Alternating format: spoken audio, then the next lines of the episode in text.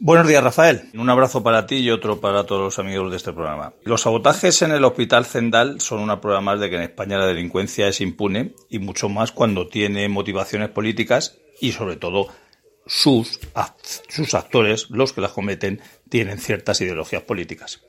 Aquellos que se extrañan de que estas acciones que puedan producirse, o sea, que puedan producir daños irreparables en pacientes de un hospital se produzcan en pleno siglo XXI, parece que no conocen para nada la historia reciente de España, sobre todo lo concerniente a cómo ha actuado la izquierda, sea esta separatista o internacionalista, cuando ha querido llegar al poder, poder del de que, por cierto, luego no se deja desbancar.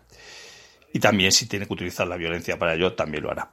Pero como se ha dicho muchas veces, si no hay respuesta, y no hablo de respuesta legal a los ataques, eh, los sabotajes y hasta los asesinatos que, vienen prácticamente siempre del mismo bando, estos no solo, no solo desaparecerán, desaparecerán, sino que llegarán a hacerse cotidianos y sus autores primero se irán de rositas y luego hasta serán premiados con algún cargo público. Hay innumerables casos que demuestra esta postura del régimen del 78 al respecto. Pero lo de los sabotajes de, a los hospitales, siendo gravísimo, desgraciadamente solo es una gota en el océano del caos de la, del caos de la sanidad en España que será cada vez peor porque no hay intención de solucionarlo por quienes deberían hacerlo. La sanidad en Madrid, donde está el Cendal y el resto de las comunidades autónomas donde gobiernan vividores de uno y otro color político, está para lo que está. Está para cubrir el expediente, está para echar balones fuera, pero no para cumplir con su función que es intentar salvaguardar la salud y la vida de los ciudadanos. La sanidad pública está más orientada, desgraciadamente, a la cultura de la muerte que a la cultura de la vida. El aborto, como todos sabemos, está catalogado como un derecho. Evidentemente, el derecho a la vida del niño no existe. Y la sanidad pública no solo lo permite, sino que se pretende que el aborto sea totalmente libre, gratuito y financiado por todos los españoles. Y ningún gobierno autonómico o central ha movido ni un dedo y ha dicho esto es un crimen y la sanidad jamás podría utilizarse para eliminar vidas. No lo ha hecho nadie ni lo harán. Y no lo han dicho ni lo dirán porque no les importa la vida de los niños asesinados, sino sus proyectos de ingeniería social. Y todo esto que ocurre hoy con el, aborto ocurrirá muy en breve con la eutanasia y la sanidad pública lo permitirá. Y no variará nada ya jamás porque los crímenes del sistema no tienen marcha atrás.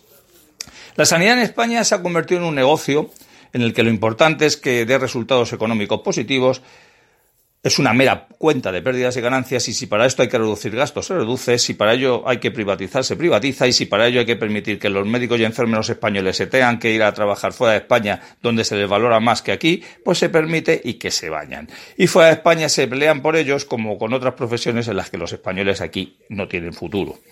Y no olvidemos el cáncer, ya que hablamos de sanidad, que supone el Estado autonómico también para el tema sanitario. Se ha permitido por todos los partidos políticos del sistema, repito, todos, incluidos los que antes hablaban de disolver las autonomías, pero que ya no lo dicen porque están muy bien colocaditos y subvencionados en todas ellas, que el calajal autonómico haga que la sanidad esté en manos de unos reinos de taifas que no pueden colaborar entre ellos. No pueden trasladar enfermos, material o profesionales de la medicina porque hay unas fronteras entre regiones insalvables en lo burocrático. Lo hemos visto y padecido, y lo estamos viendo otra vez, por la crisis del coronavirus, donde había y hay hospitales vacíos en unas comunidades autónomas y otros nos dicen que están desbordados y no pueden moverse ni a los enfermos, ni el material, ni a los sanitarios de una a otra comunidad autónoma por las siniestras autonomías. Sin embargo, no existen fronteras entre las naciones y las pocas que hay son violentadas por miles y miles de invasores, porque se ha permitido que la sanidad española, que debería ser prioritaria para los españoles, esté colapsada y no hablo ahora por el COVID, está colapsada por los millones de extranjeros a los que se les regala esta sanidad, cuando la inmensa mayoría de ellos ha entrado en España de manera ilegal y, entre otras cosas, muchísimos han venido a España precisamente para beneficiarse de esa sanidad. Y termino. La sanidad española no tiene arreglo porque, como en tantos otros temas, los dirigentes políticos no lo van a solucionar jamás porque ellos no sufren su declive. Ellos viven en otro mundo, con otra sanidad, a nuestra costa, claro. Y como este sistema los españoles se la sudamos, lo que le ocurra a nuestra salud será utilizada siempre de manera partidista cuando lo necesiten para sus bastardos objetivos y para sus intereses económicos. No se engañen, nuestras vidas no les importan nada. Nada más y muchas gracias, Rafael.